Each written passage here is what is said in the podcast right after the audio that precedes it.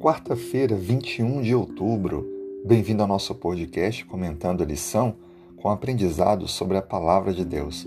Me chamo Fanuel, estou como pastor da Igreja Adventista do Marco em Belém, Pará. É muito bom ter você aqui com a gente. O nosso tema de hoje tem como título Adorai o Redentor. A Bíblia diz no Evangelho de João, capítulo 1, verso 1: No princípio era o Verbo, e o Verbo estava com Deus, e o Verbo era Deus. Esse texto ele enfatiza a encarnação de Cristo e mostra que Cristo é divino, existe antes da sua encarnação. Mas, pelo plano da redenção, ele se faz um de nós, sofre todas as coisas e dá vida em nosso lugar. Ao reconhecermos Deus como nosso Criador, estamos sem dúvida alguma atestando a cosmovisão bíblica, pois a Bíblia atesta que Deus é o Criador de todas as coisas. Contudo, a doutrina da criação ela não pode estar desassociada da doutrina da redenção. Porque, afinal de contas, vivemos em um mundo de pecado. E, querendo ou não, todos nós estamos envelhecendo, adoecendo, e um dia, se Cristo não voltar antes, vamos morrer.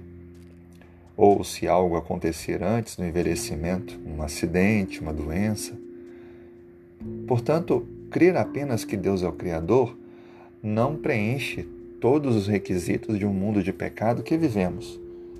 Mas, quando olhamos para Deus como Criador e Redentor, aí sim, Ele tem o um plano para restaurar a nossa eternidade que foi perdida com o pecado. Ele tem um plano para criar novas todas as coisas e para fazer um novo mundo para mim e para você. Por isso, o Apocalipse nos relata no capítulo 14 que devemos temer a Deus e dar-lhe glória, pois é chegada a hora do seu juízo, e adorar aquele que fez os céus, a terra, o mar e as fontes das águas. Esta mensagem está relacionando Deus como Criador, mas também como Redentor, porque Ele há de julgar o mundo. E então aqueles que aceitam seu amor, aceitam sua graça, receberão novas todas as coisas. Nesse dia, coloque em seu coração adorar a Deus, não apenas como um Criador, não aquele que deu início a tudo, mas aquele que também vai recriar novas as coisas, inclusive a sua vida, a sua família, seu lar. Que Deus te abençoe, que você tenha essa convicção e que viva a cada momento se preparando para esse viver eterno. Um excelente dia, um grande abraço.